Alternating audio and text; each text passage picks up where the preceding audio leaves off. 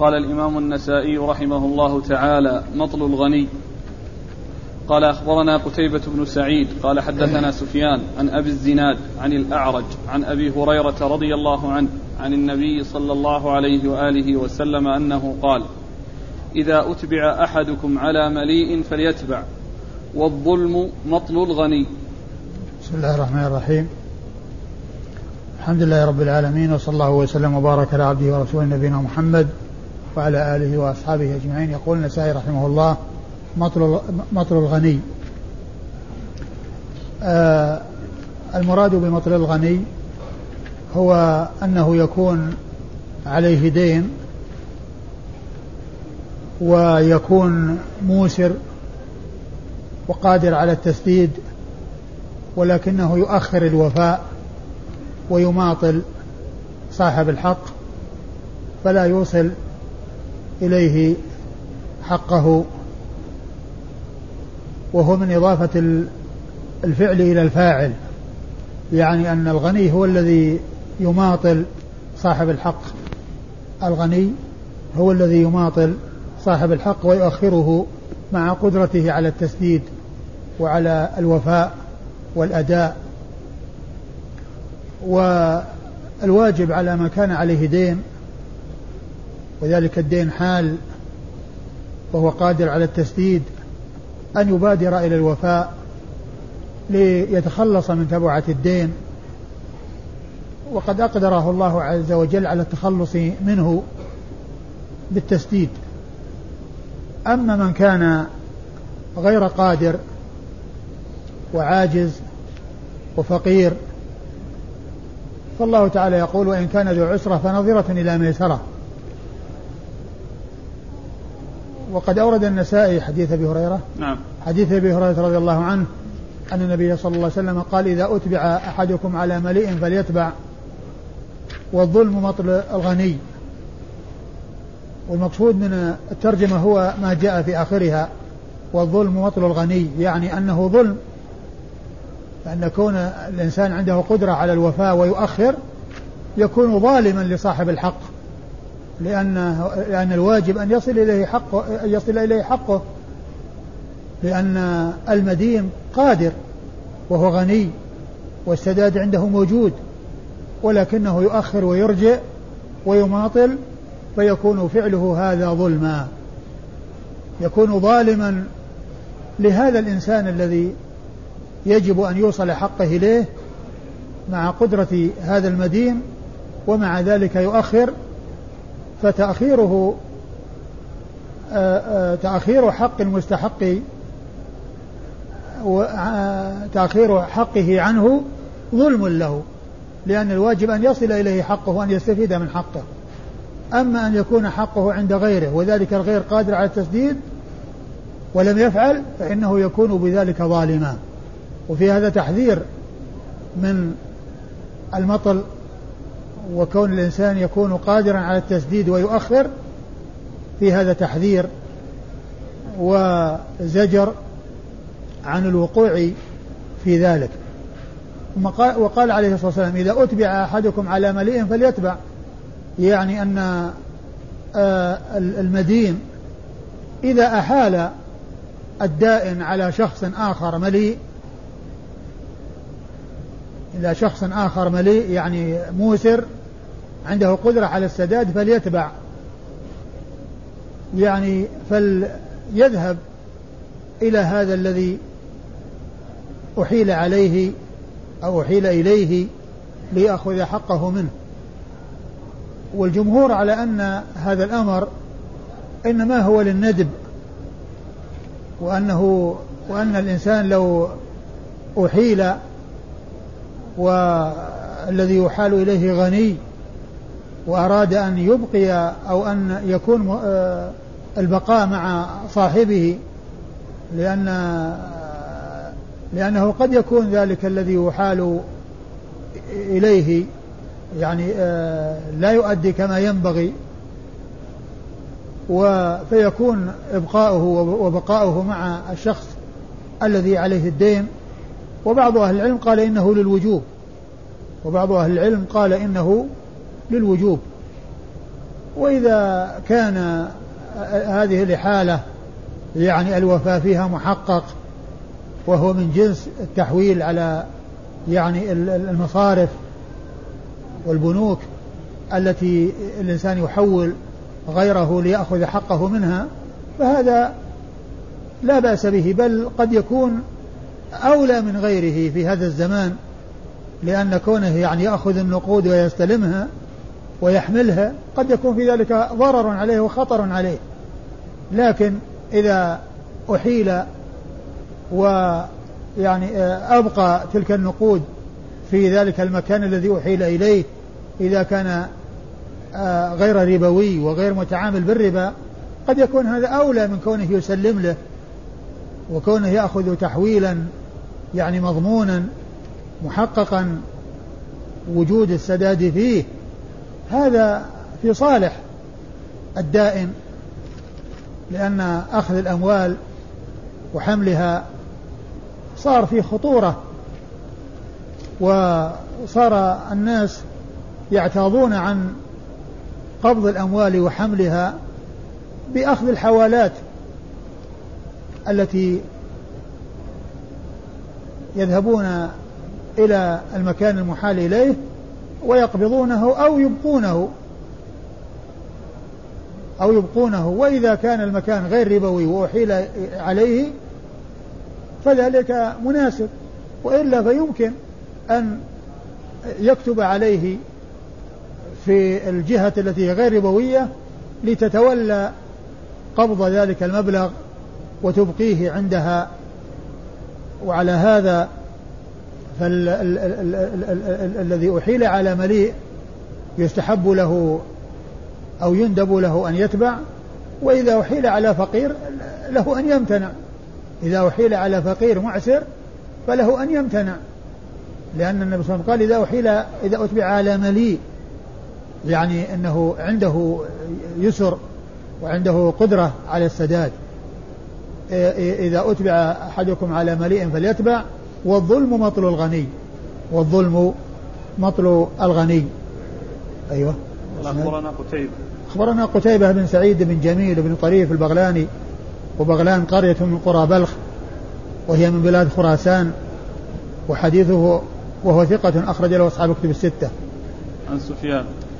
عن سفيان بن عيينة المكي وهو ثقة أخرج له أصحاب كتب الستة.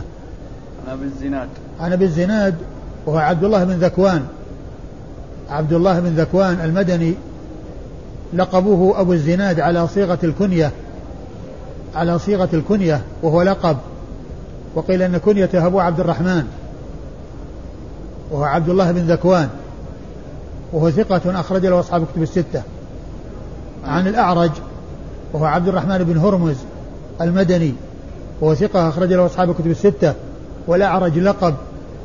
اشتهر به عبد الرحمن بن هرمز ويأتي ذكره كثيرا باللقب كما هنا ويأتي أيضا باسمه ونسبته ونسبه فيقال عبد الرحمن بن هرمز أو بن هرمز. وحديثه أخرجه أصحاب الكتب الستة. عن أبي هريرة عبد الرحمن بن صخر الدوسي صاحب رسول الله صلى الله عليه وسلم وأكثر أصحاب رسول الله عليه الصلاة والسلام حديثا عنه. نعم. قال أخبرني محمد بن آدم قال حدثنا ابن المبارك عن وبر عن وبر بن أبي دليلة عن محمد بن ميمون عن عمرو بن الشريد عن أبيه رضي الله عنه أنه قال قال رسول الله صلى الله عليه وآله وسلم لي الواجد يحل عرضه وعقوبته.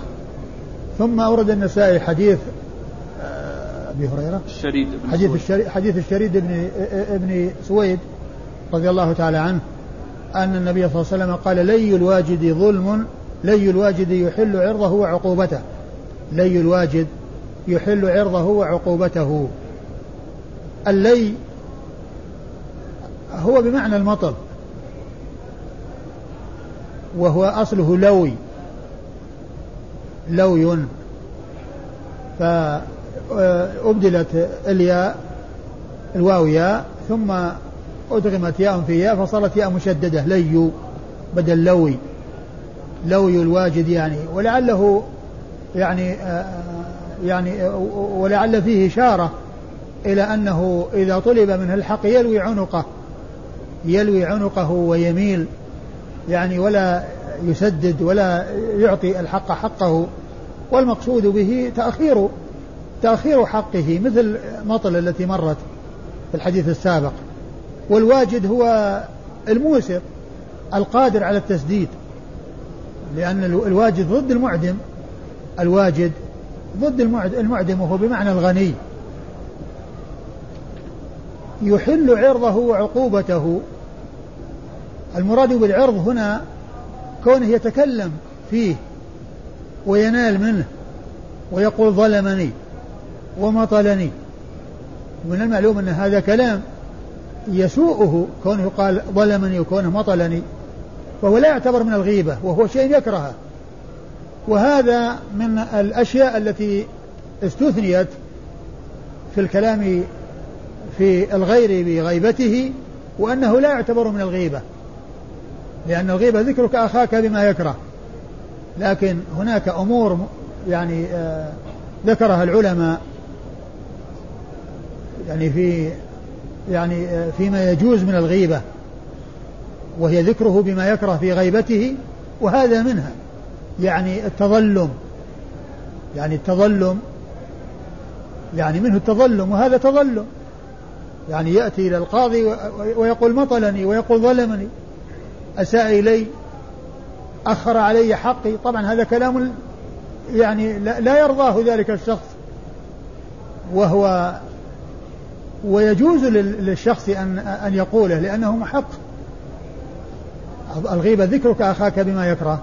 لكن مثل هذا الكلام مستثنى وجائز أن الإنسان يقول فيه لكن لا يتجاوز الحد ولا يسرف في التظلم وفي الكلام. قد يأتي بكلام يزيد فيه لكن كونه يقول مطلني حقي أو ظلمني حقي ظلمني يعني أساء إلي عمل معي عملا غير طيب. هذا كلام حق وكلام صحيح. هذا هو المراد بالعرض.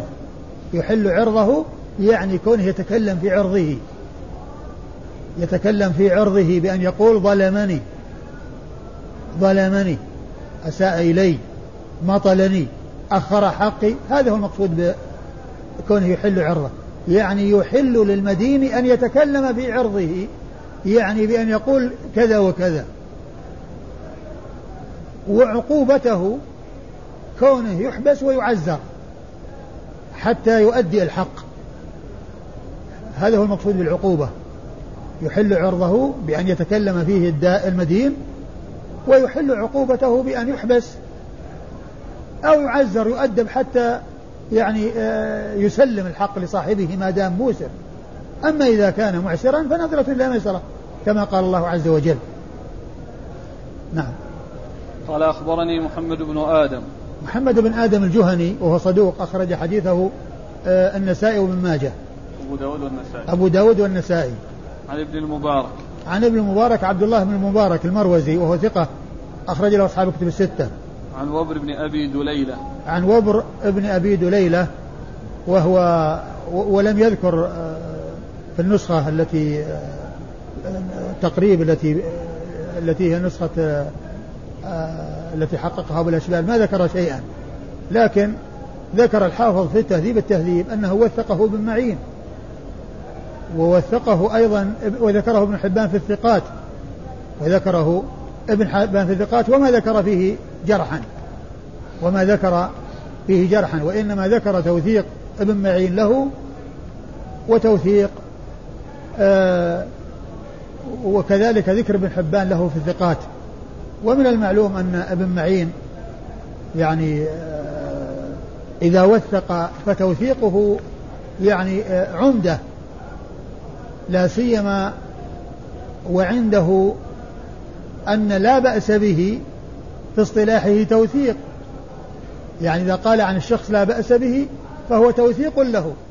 فإذا قال عنه ثقة يعني معناه أنها أكثر من لا بأس به وأوضح ممن لا, من لا بأس به ولا بأس به عند ابن, ابن معين توثيق. وقد ذكر الحافظ في تهذيب التهذيب أنه قال ثقة أو وثقه ابن معين. آه وأخرج حديثه. أبو داود النسائي بن ماجه. أبو داود والنسائي وابن ماجه. عن محمد بن ميمون. عن محمد بن ميمون وهو محمد بن عبد الله ابن ميمون. ابن مسيكة وهو مقبول أخرج حديثه. أبو داود والنسائي بن ماجه. أبو داود والنسائي بن ماجه مثل ابن دليلة. نعم.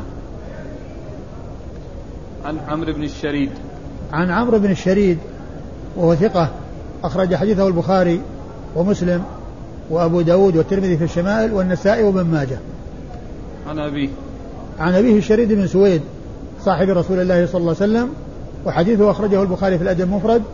ومسلم وأبو داود والترمذي في الشمائل والنسائي وابن ماجه. يعني مثل مثل ابنه إلا أن روايته عند البخاري في الأدب المفرد. قال أخبرنا إسحاق بن إبراهيم. قال حدثنا وكيع. قال حدثنا وبر بن أبي دليلة الطائفي عن محمد بن ميمون بن مسيكة وأثنى عليه خيرا. عن عمرو بن الشريد عن أبيه رضي الله عنه عن رسول الله صلى الله عليه وآله وسلم أنه قال لي الواجد يحل عرضه وعقوبته. الرواية السابقة وش لفظها؟ لي الواجد يحل عرضه وعقوبته. يعني مثلها تماما؟ نعم. لي الواجد يحل عرضه وعقوبته. وهو مثل ما تقدم. نعم. قال أخبرنا إسحاق بن إبراهيم. إسحاق بن إبراهيم مخلد بن راهوية الحنظلي المروزي ثقة فقيه. وصف بأنه أمير المؤمنين في الحديث. وحديثه أخرجه أصحاب الكتب الستة إلا ابن ماجه. عن وكيع. عن وكيع بن, الجن... بن الجراح الرؤاسي الكوفي وهو ثقة أخرج له أصحاب الكتب الستة. عن وبر بن أبي دليلة عن محمد بن ميمون عن عمرو بن الشريد عن أبيه. وقد مر ذكر الأربعة. قال رحمه الله تعالى الحوالة. قال حدثنا محمد بن سلمة والحارث بن مسكين قراءة عليه وأنا أسمع واللفظ له. عن ابن القاسم قال حدثني مالك عن أبي الزناد عن الأعرج عن أبي هريرة رضي الله عنه أن رسول الله صلى الله عليه وآله وسلم قال مطل الغني ظلم وإذا أتبع أحدكم على مليء فليتبع. ثم ورد النسائي هذه الترجمة وهي الحوالة يعني أنها سائغة. والحوالة هي آه نقل آه يعني آه إعطاء يعني شيء أو وثيقة بالدين الذي عليه ليتسلمها من شخص آخر. هذه هي الحوالة. يعني كل إنسان يعني بدل ما يعطيه المبلغ نقدا يعطيه يعني آه، سند أو وصل أو شيك أو ما إلى ذلك بأن يتسلم من آه، آه، الشخص الفلاني أو من المكان الفلاني. هذه هي الحوالة وهي سائغة وقد جاءت بها بها الحديث عن رسول الله صلى الله عليه وسلم. وقد أورد النسائي حديث أبي هريرة رضي الله عنه الذي تقدم وقد أورده هنا من طريق أخرى. قال مطر الغني ظلم وإذا أتبع أحدكم على مليء فليتبع. والمقصود ومحل الشاهد منه وإذا أتبع أحدكم على مليء فليتبع. يعني إذا حول على شخص موسر فليحتل. نعم. قال حدثنا محمد بن سلمة. محمد بن سلمة المرادي المصري وهو ثقة أخرج حديث مسلم. وأبو داود والنسائي وابن ماجه. والحارث بن مسكين والحارث المسكين المصري أيضا وهو ثقة أخرج له أبو داود والنسائي. عن ابن القاسم. عن ابن القاسم عبد الرحمن بن القاسم صاحب الإمام مالك وهو ثقة أخرج له البخاري وأبو داود في المراسيل والنسائي. مالك. عن مالك بن أنس إمام دار الهجرة المحدث المشهور الإمام أحد أصحاب المذاهب الأربعة المشهورة من مذاهب أهل السنة وهي مذهب أبي حنيفة والشافعي ومالك وأحمد.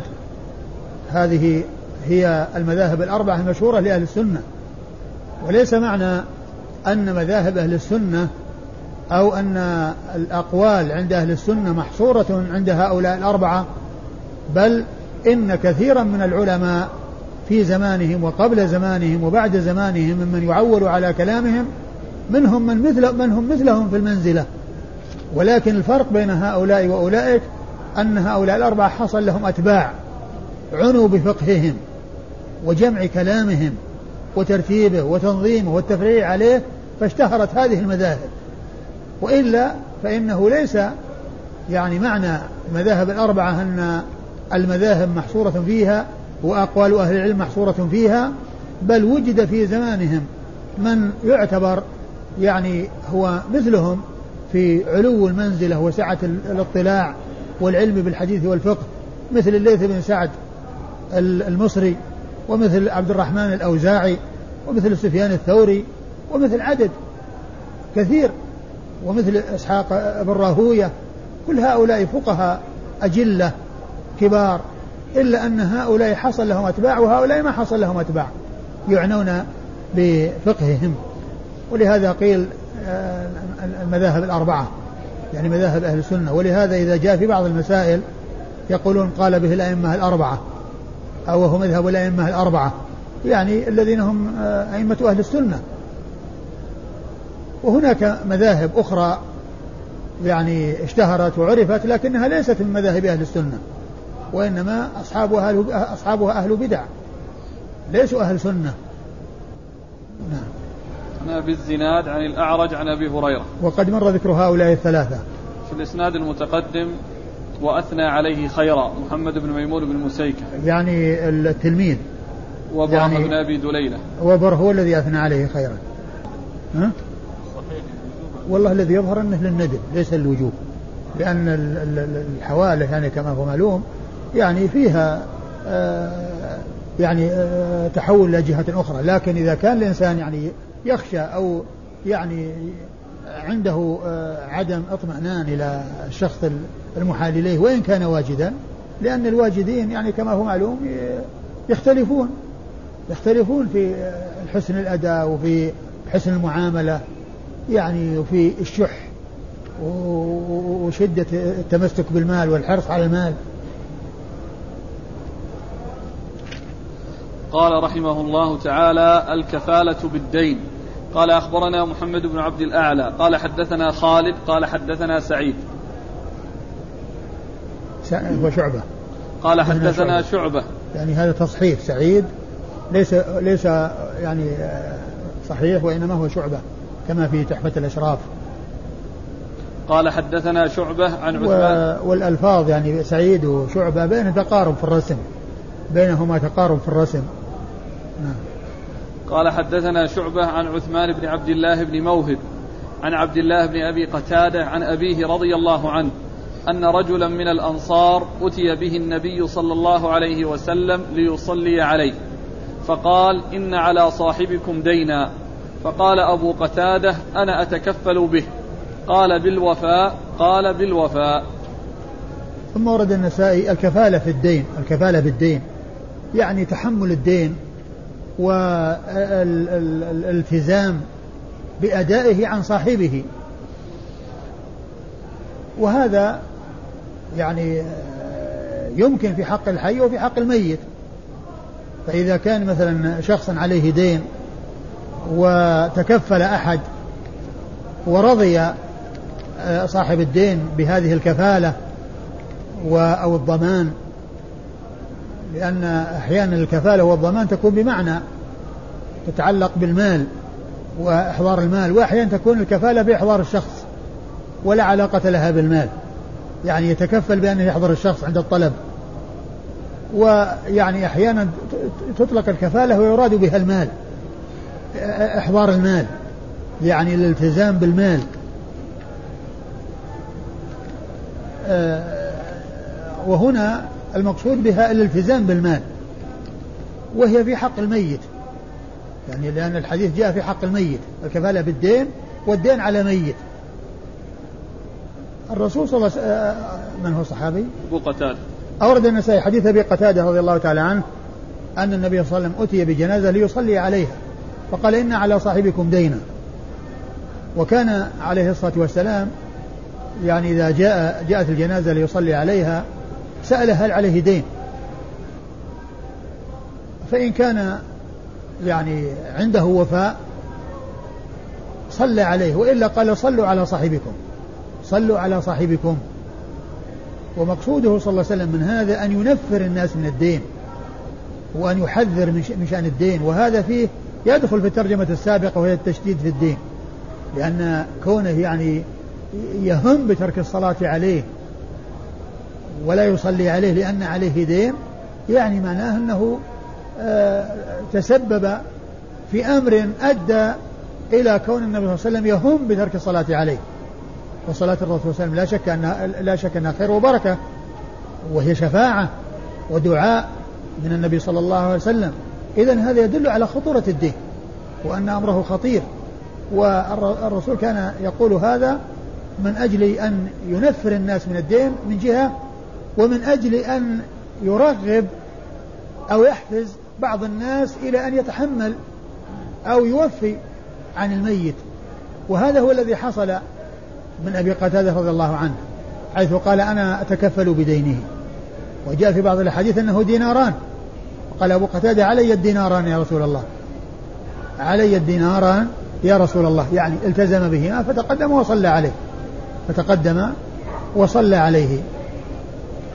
أنه, أنه أتي أن رجلا من الأنصار أتي به النبي صلى الله عليه وسلم ليصلي عليه فقال إن على صاحبكم دينا. فقال أبو قتادة أنا أتكفل به. قال بالوفاء قال بالوفاء. يعني الحديث فيه اختصار لأنه قال صلوا على صاحبكم فقال علي الديناران يا رسول الله فصلى عليه. وسأله بعد ذلك يعني عن التسديد وأخبره. وقال الآن بردت جلدته كما جاء في بعض الروايات. وكل هذا يدلنا على خطورة أمر الدين وأن أمره خطير وأن الإنسان عليه أن يحرص على أن يبتعد عنه إلا لضرورة لا بد منها. والضرورة يعني آه تكون في الشيء الذي لا بد منه ما تكون في التوسع وفي آه تجارة أو يعني من أجل تجارة. أو من أجل يعني توسع في أمور يعني آه، لا ينبغي آه، أن آه، يتحمل الإنسان الدين بسببها لأنها ليست أمور ضرورية وما دام الدين بهذه الخطورة التي جاءت الأحاديث عن النبي صلى الله عليه وسلم في التنفير منه والترغيب في التخلص منه والسلامة منه. نعم. قال أخبرنا محمد بن عبد الأعلى. محمد بن عبد الأعلى ثقة أخرج حديثه مسلم. وأبو داود آه، في القدر والترمذي والنسائي وابن ماجه. عن خالد. عن خالد بن الحارث البصري ثقة أخرج له أصحاب كتب الستة. عن شعبة. عن شعبة بن الحجاج الواسطي ثم البصري وهو ثقة أخرج له أصحاب كتب الستة. عن عثمان بن عبد الله بن موهب. عن عثمان بن عبد الله بن موهب وهو ثقة أخرج له أصحاب الكتب إلا أبا داود. ها؟ إلا أبو داود. أصحاب الكتب الستة إلا أبا داود. عن عبد الله بن أبي قتادة. عن عبد الله بن أبي قتادة الأنصاري وهو ثقة أخرج له أصحاب الكتب الستة. عن أبي عن أبيه أبي قتادة هو مشهور بكنيته واسمه الحارث بن ربعي واسمه الحارث بن ربعي صاحب رسول الله صلى الله عليه وسلم وحديثه أخرجه أصحاب الكتب الستة. قال رحمه الله تعالى الترغيب في في حسن القضاء. قال أخبرنا إسحاق بن إبراهيم عن وكيع. قال حدثني علي بن صالح عن سلمة بن كهيل عن أبي سلمة عن أبي هريرة رضي الله عنه. عن رسول الله صلى الله عليه وآله وسلم أنه قال خياركم أحسنكم قضاء. ثم ورد النسائي هذه الترجمة الترغيب في حسن القضاء. نعم. الترغيب في حسن القضاء يعني كل إنسان يقضي الحق الذي عليه ب يعني بمبادرة وبسهولة وبيسر وكون يعني صاحبه الذي هو الدائن يعني ما يلقى منه عناء. ولا يلقى منه مشقة بل قد لا يحتاج إلى أن يعني يطالبه. فإذا جاء الوقت وإذا إذا كان مؤجلا له أجل ينتهي إليه يعطيه إياه يعني في الوقت أو قبل الوقت. يعني ولا يترك يمضي شيء من الوقت حتى يطالب.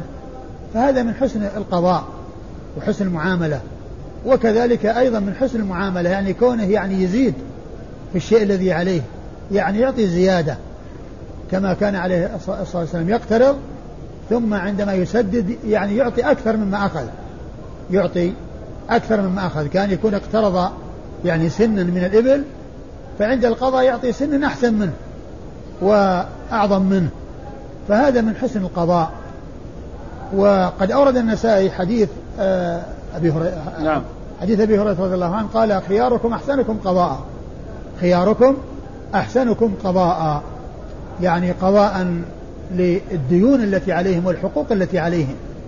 يعني من يتعامل معهم يكون في راحة. لا يجد مشقة ولا يجد عنا ولا يحتاج إلى أنه يعني يتصل ولا أن يرسل ولا أن يعني آه، يوسط أحد. وإنما عندما يأتي الأجل أو قبل أن يأتي الأجل يأتي الذي عليه الحق ويعطي صاحب الحق حقه أو يزيد أيضا في الوفاء يعني أكثر مما مما عليه. آه هذا هو حسن القضاء. خياركم أحسنكم قضاء يعني قضاء الحقوق الذي عليهم. قال أخبرنا إسحاق بن إبراهيم عن وكيع إسحاق عن بن علي إبراهيم بن صالح. إسحاق بن إبراهيم عن وكيع مر ذكرهما. عن علي بن صالح بن حي وهو ثقة أخرج حديثه مسلم وأصحاب السنة. وأصحاب السنة الأربعة. عن سلمة بن كهيل. عن سلمة بن كهيل وهو ثقة أخرج له أصحاب الكتب الستة. عن أبي سلمة. عن أبي سلمة بن عبد الرحمن بن عوف وهو ثقة أخرج له أصحاب الكتب الستة وهو أحد فقهاء المدينة السبعة في عصر التابعين على أحد الأقوال الثلاثة في السابع منهم. عن أبي هريرة. نعم. عن أبي هريرة وقد مر ذكره. قال رحمه الله تعالى حسن المعاملة والرفق في المطالبة.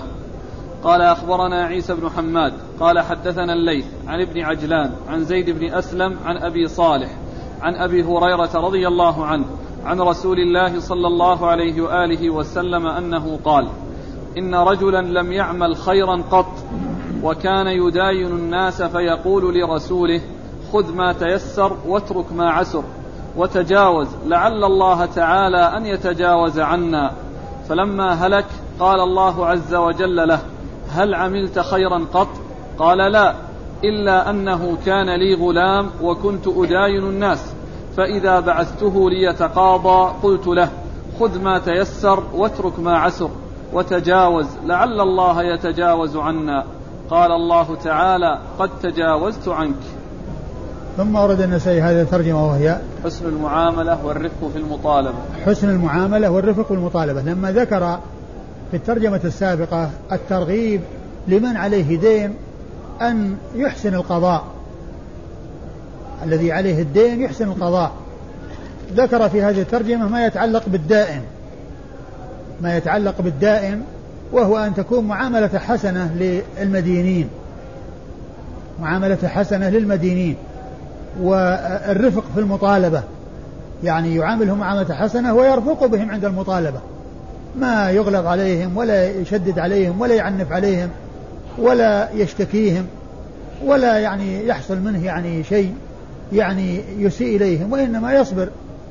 وإذا رأى يعني أن الشخص يعني معسر وأنه لا يستطيع يتسامح ويتجاوز ويسقط يعني بعض حقه الذي عليه. فهي ترجمة تتعلق بالدائن. وحسن معاملته. والترجمة السابقة تتعلق بالمدين وحسن معاملته. إن خياركم أحسنكم قضاء اللي يؤدون الحقوق اللي عليهم. وهنا الذين لهم الحقوق ويطالبون بها. فتكون معاملتهم للمدينين حسنة وعندهم رفق عند المطالبة.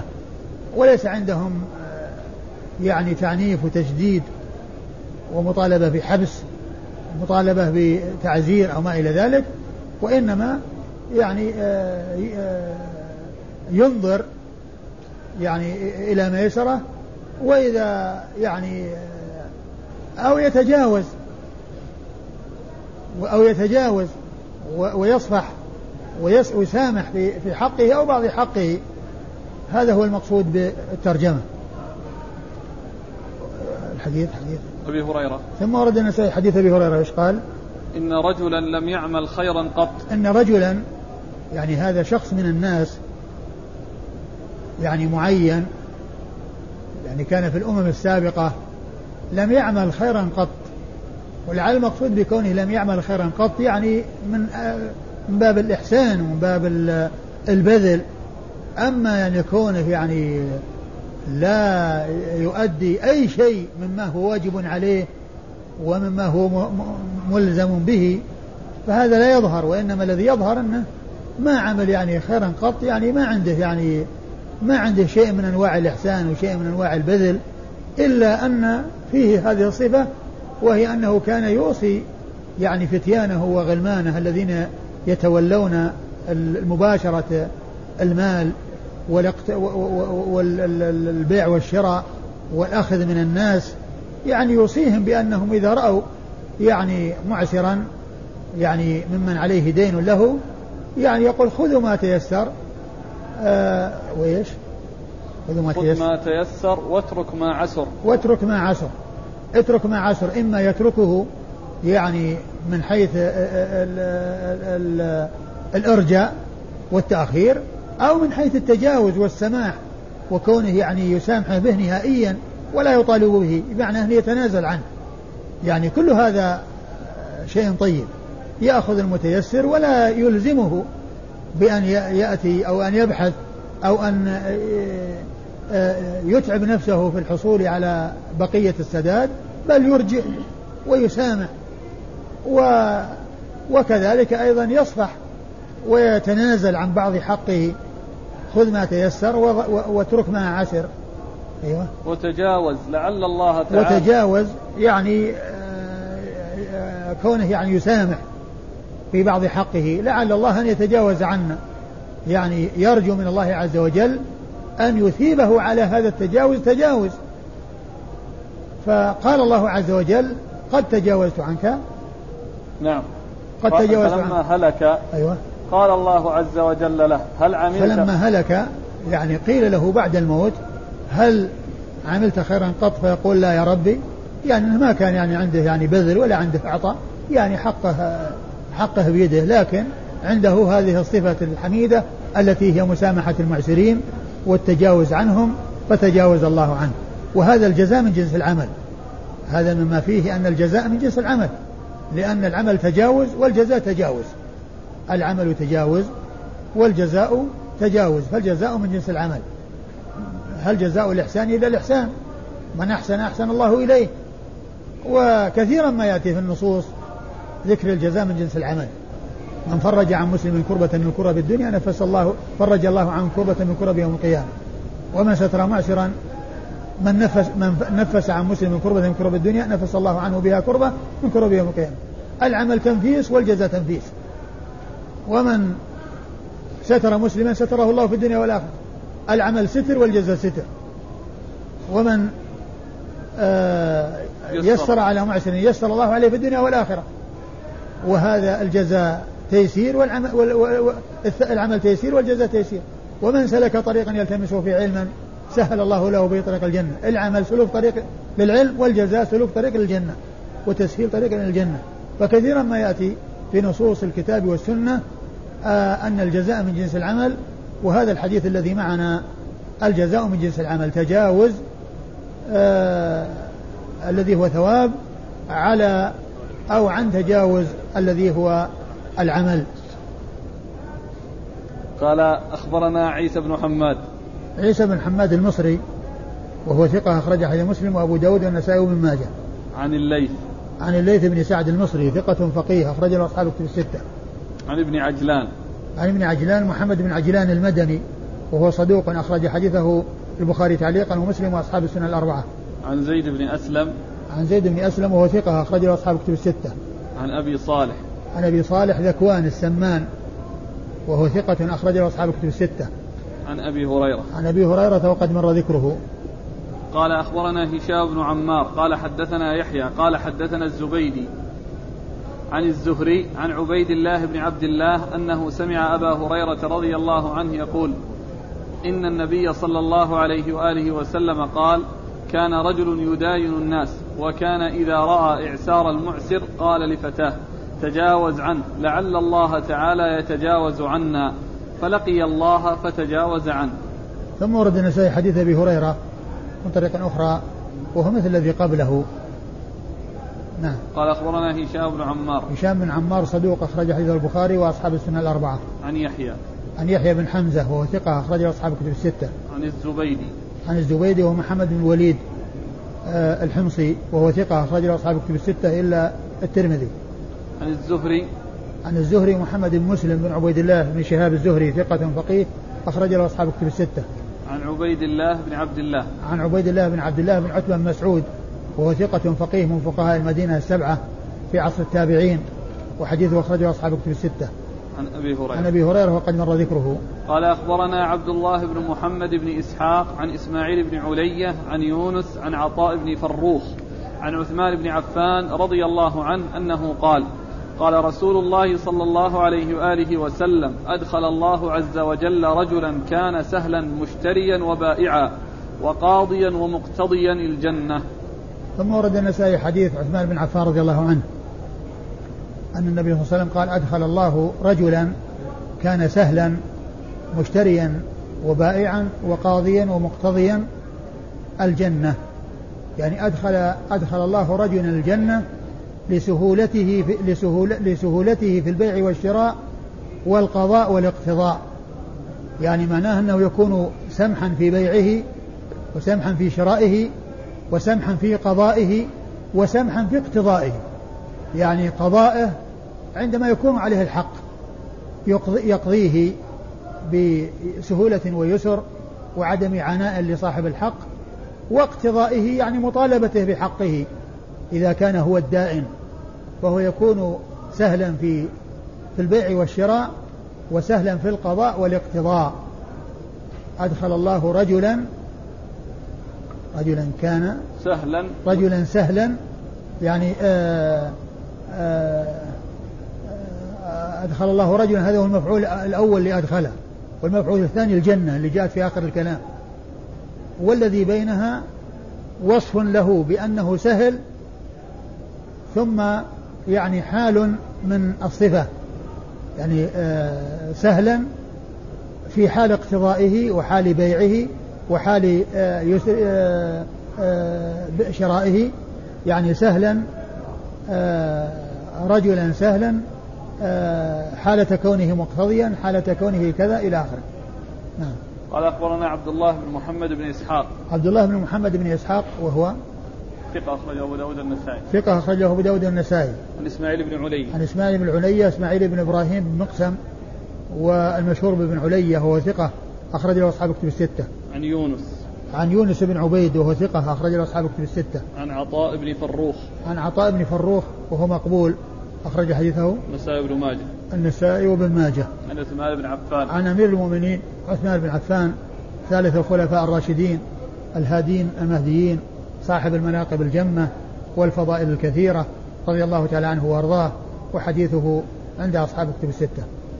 والله, تع... والله تعالى أعلم وصلى الله وسلم وبارك على عبده ورسوله نبينا محمد وعلى آله وأصحابه أجمعين.